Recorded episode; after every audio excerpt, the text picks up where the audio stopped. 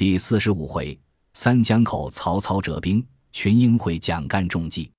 却说周瑜闻诸葛瑾之言，转恨孔明，存心预谋杀之。次日，点齐军将入辞孙权。权曰：“卿先行，孤即起兵继后。”于辞出，与程普、鲁肃领兵起行，便邀孔明同往。孔明欣然从之，一同登舟，架起帆墙。以里望下口而进，离三江口五六十里，船依次地歇定。周瑜在中央下寨，岸上依西山结营，周围屯驻。孔明只在一叶小舟内安身。周瑜分拨已定，使人请孔明议事。孔明执中军帐，叙礼毕，曰：“昔曹操兵少，袁绍兵多，而操反胜少者，因用许攸之谋，先断乌巢之粮也。”今操兵八十三万，我兵只五六万，安能拒之？亦必须先断操之粮，然后可破。我已探知操军粮草，据屯于据铁山。先生久居汉上，熟知地理。敢烦先生与关张子龙备，无意驻兵千人，星夜往据铁山断操粮道。彼此各为主人之事，幸勿推掉。孔明暗思。此因说我不动，设计害我。我若推掉，必为所笑。不如应之，别有计议。乃欣然领诺。于大喜。孔明辞出。鲁肃密谓于越：“公使孔明劫粮，是何意见？”于曰：“吾欲杀孔明，恐惹人笑，故借曹操之手杀之，以绝后患耳。”肃闻言，乃往见孔明。看他知也不知，只见孔明略无难色，整点军马要行。素不忍，以言调之曰：“先生此去可成功否？”孔明笑曰：“吾水战、步战、马战、车战各尽其妙，何愁功绩不成？非比江东公与周郎备只异能也。”素曰：“吾与公瑾何为异能？”孔明曰：“吾闻江南小儿谣言云。”俘虏把关饶子敬，临江水战有周郎，公等于陆地，但能俘虏把关。周公瑾但堪水战，不能陆战耳。素乃以此言告知周瑜。瑜怒曰：“何其我不能陆战也？不用他去，我自引一万马军往据铁山断操粮道。”素又将此言告孔明。孔明笑曰：“公瑾令吾断粮者，实欲使曹操杀吾耳。”无故以片言戏之，公瑾便容纳不下。目今用人之际，只愿吴侯与刘使君同心，则功可成；如各相谋害，大事休矣。操贼多谋，他平生惯断人粮道，今如何不以重兵提备？公瑾若去，必为所擒。今只当先决水战，错动北军锐气，别寻妙计破之。望子敬善言，以告公瑾为幸。鲁肃遂连夜回见周瑜，备述孔明之言。瑜摇手顿足曰：“此人见识胜吾十倍，今不除之，后必为我国之祸。”肃曰：“今用人之际，望以国家为重，且待破曹之后，图之未晚。”于然其说。却说玄德吩咐刘琦守江夏，自领众将引兵往夏口。遥望江南岸，旗帆隐隐，歌伎重重。料是东吴已动兵矣，乃尽移江夏之兵至樊口屯扎。玄德聚众曰：“孔明一去东吴，杳无音信，不知尸体如何？谁人可去探听虚实回报？”糜竺曰：“竺愿往。”玄德乃备洋酒礼物，令糜竺至东吴，以犒军为名，探听虚实。竺领命，驾小舟顺流而下。径至周瑜大寨前，军士入报周瑜，于召入，烛再拜，知玄德向敬之意，献上酒礼。于受气，设宴款待糜竺。竺曰：“孔明在此已久，今愿与同回。”瑜曰：“孔明方与我同谋破曹，岂可便去？吾意欲见刘豫州，共议良策，乃身统大军，不可暂离。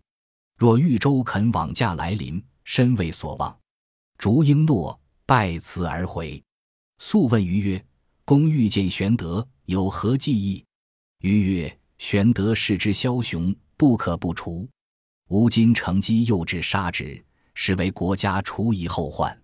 鲁肃再三劝谏，于止不听，遂传密令：如玄德至，先埋伏刀斧手五十人于壁中，看无制卑为号，便出下手。却说糜竺回见玄德，据言周瑜欲请主公到彼面会，别有商议。玄德便叫收拾快船一只，指今便行。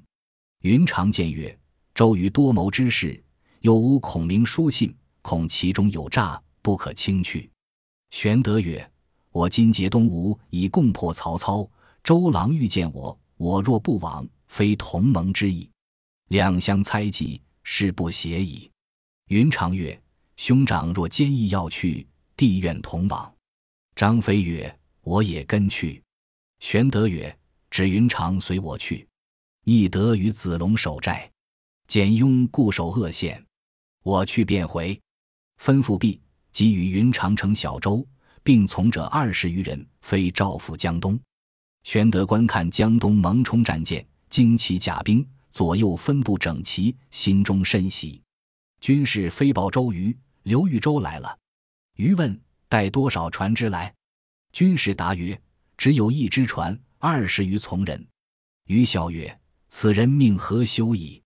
乃命刀斧手先埋伏定，然后出寨迎接。玄德引云长等二十余人。直到中军帐，叙礼毕，欲请玄德上座。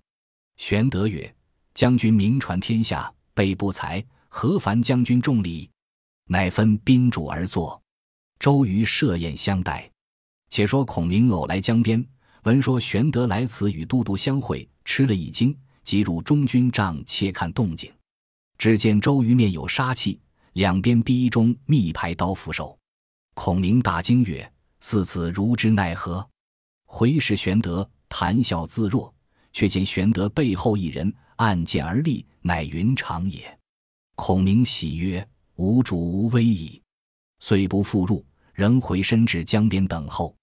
周瑜与玄德饮宴，酒行数巡，于起身把盏，猛见云长暗剑立于玄德背后，忙问何人。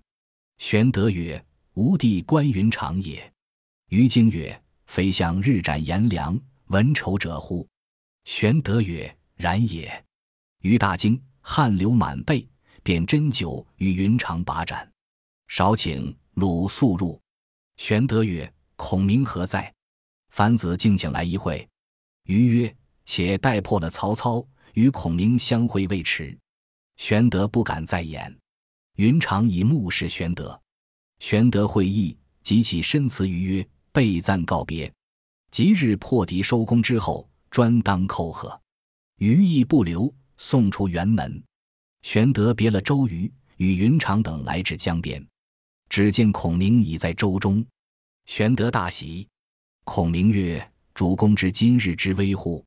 玄德愕然曰：“不知也。”孔明曰：“若无云长，主公即为周郎所害矣。”玄德方才醒悟，便请孔明同回樊口。孔明曰：“亮虽居虎口，安如泰山。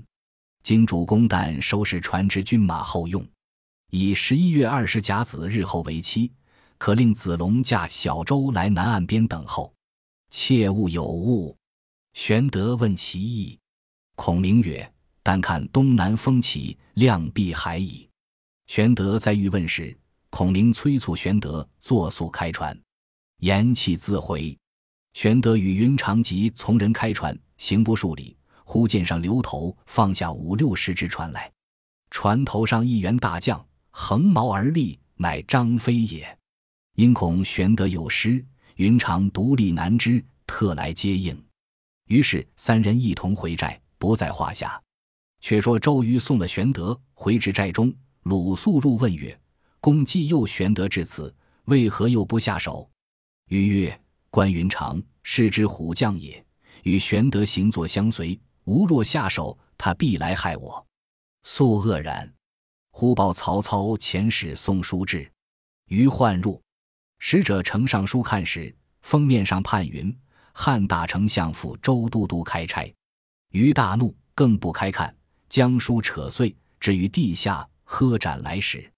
素曰：“两国相争，不斩来使。”余曰：“斩使以示威。”遂斩使者，将首级付从人持回。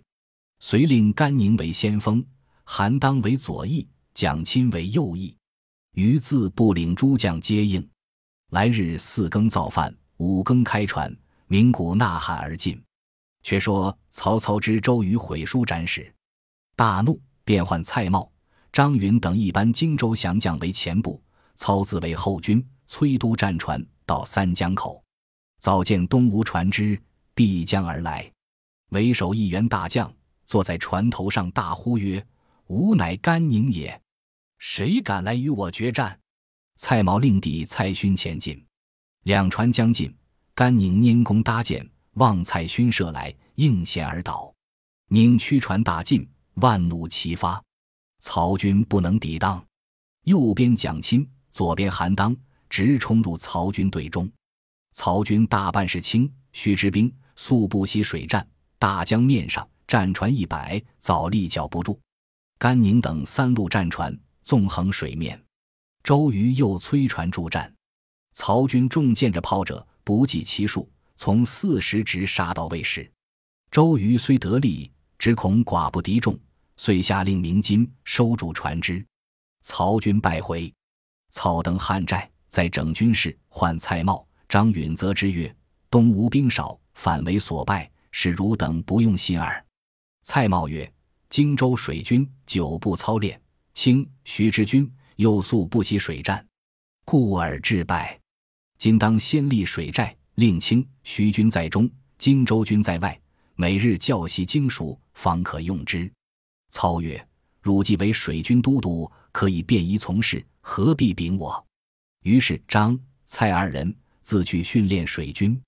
沿江一带分二十四座水门，以大船居于外围城郭，小船居于内，可通往来。至晚点上灯火，照得天心水面通红。汉寨三百余里，烟火不绝。却说周瑜得胜回寨，犒赏三军，一面差人到吴侯处报捷。当夜于登高观望，只见西边火光接天，左右告曰：“此皆北军灯火之光也。”余亦心惊。次日，余欲亲往探看曹军水寨，乃命收拾楼船一只，带着鼓乐，随行健将数员，各带强弓硬弩，一齐上船以礼前进。至操寨边。余命下了定时，楼船上鼓乐齐奏。余暗窥他水寨，大惊曰：“此深得水军之妙也。”问水军都督是谁？左右曰：“蔡瑁、张允。”于四曰：“二人久居江东，安习水战，吾必设计先处此二人，然后可以破曹。”正窥看间，早有曹军飞报曹操，说周瑜偷看吴寨，操命纵船擒捉。余见水寨中气好动，急叫收起定时，两边四下一齐抡转弩罩，往江面上如飞而去。比及曹寨中船出时，周瑜的楼船已离了十数里远，追之不及，回报曹操。操问众将曰：“昨日输了一阵，错动锐气，今又被他深窥吴寨，吾当作何计破之？”言未毕，忽帐下一人出曰：“某自幼与周郎同窗交气。”愿凭三寸不烂之舌，往江东说此人来降。曹操大喜，视之，乃九江人，姓蒋，名干，字子义，现为帐下募兵。操问曰：“子义与周公仅相后乎？”干曰：“丞相放心，干到江左，必要成功。”操问：“要将何物去？”干曰：“只消一同随往，二仆驾舟，其余不用。”操甚喜，置酒与蒋干送行。干革金布袍，驾一只小舟，径到周瑜寨中，命传报故人蒋干相访。周瑜正在帐中议事，闻干至，笑谓诸将曰：“说可至矣。”遂与众将附耳低言：“如此如此。”众皆应命而去。于整衣冠，引从者数百，皆锦衣花帽，前后簇拥而出。蒋干引一青衣小童昂然而来，余拜迎之。干曰：“公瑾别来无恙。”余曰：“子义良苦，远涉江湖，为曹氏作说客耶？”干愕然曰：“吾久别足下，特来叙旧，奈何以我作说客也？”余笑曰：“吾虽不及诗况之聪，闻弦歌而知雅意。”甘曰：“足下待故人如此，便请告退。”余笑而挽其臂曰：“吾但恐兄为曹氏作说客耳，既无此心，何速去也？”遂同入帐，叙礼毕，坐定，即传令西召江左英杰与子义相见。须臾，文官武将各穿锦衣，帐下偏皮将校都披银铠，分两行而入。余都交相见毕。就列于两旁而坐，大张筵席，奏军中得胜之乐，轮换行酒。余告众官曰：“此无同窗弃友也。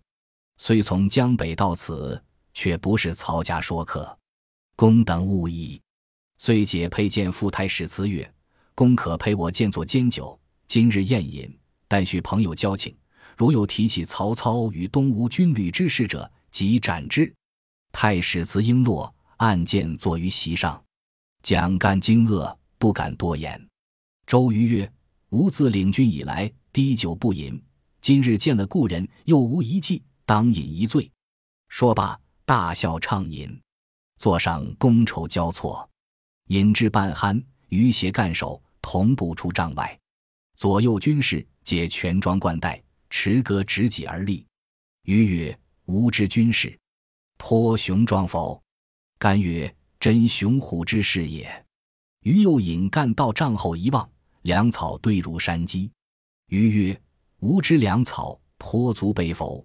干曰：“兵精粮足，名不虚传。”于扬醉大笑曰：“想周瑜与子义同学业时，不曾忘有今日。”干曰：“以吾兄高才，实不为过。”余执干守曰：“大丈夫处事，与知己之主，外托君臣之意。”内结骨肉之恩，言必行，计必从，祸福共之。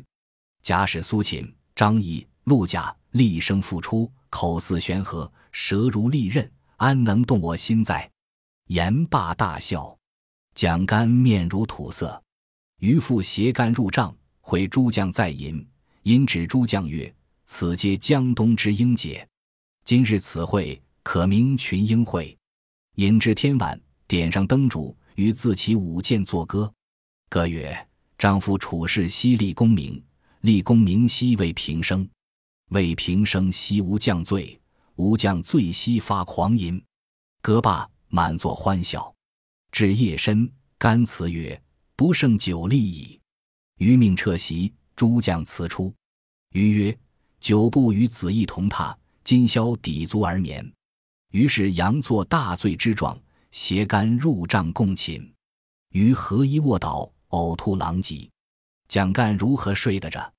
扶枕听时，军中鼓打二更，岂是残灯尚明？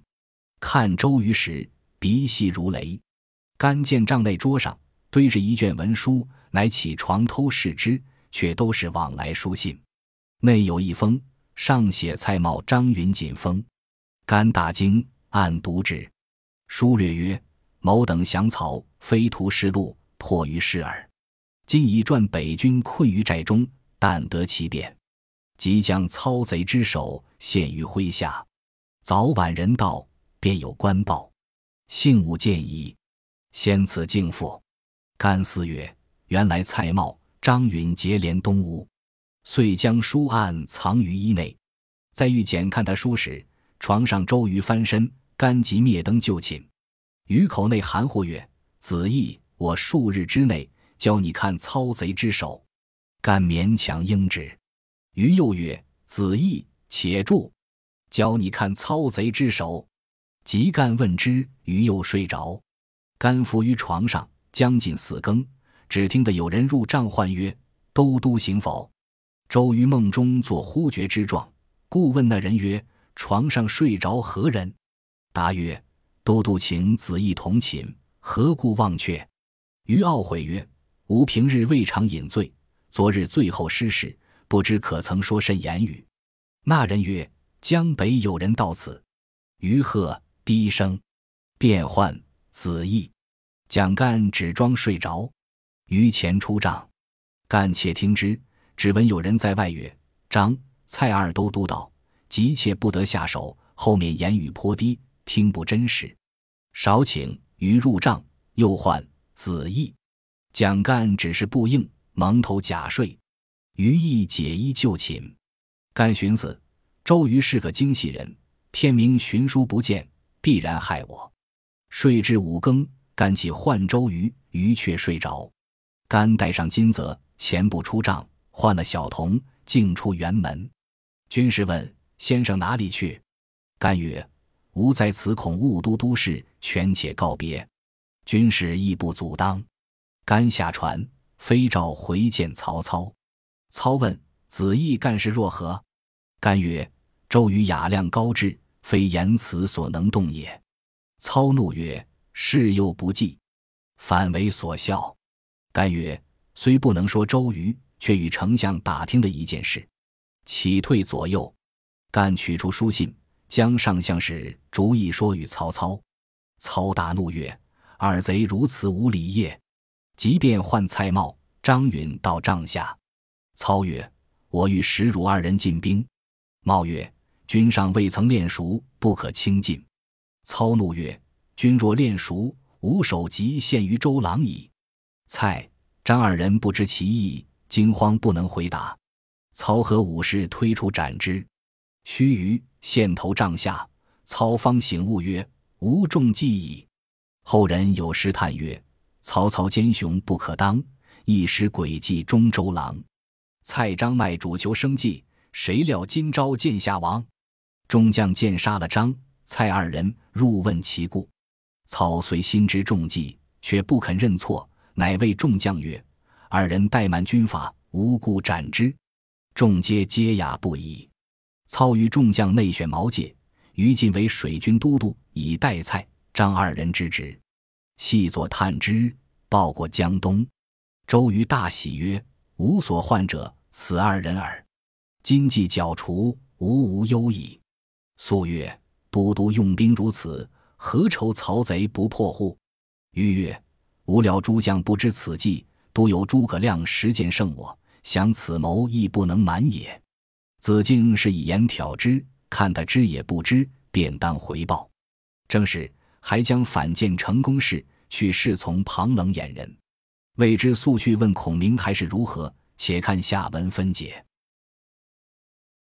本集播放完毕，感谢您的收听，喜欢请订阅加关注，主页有更多精彩内容。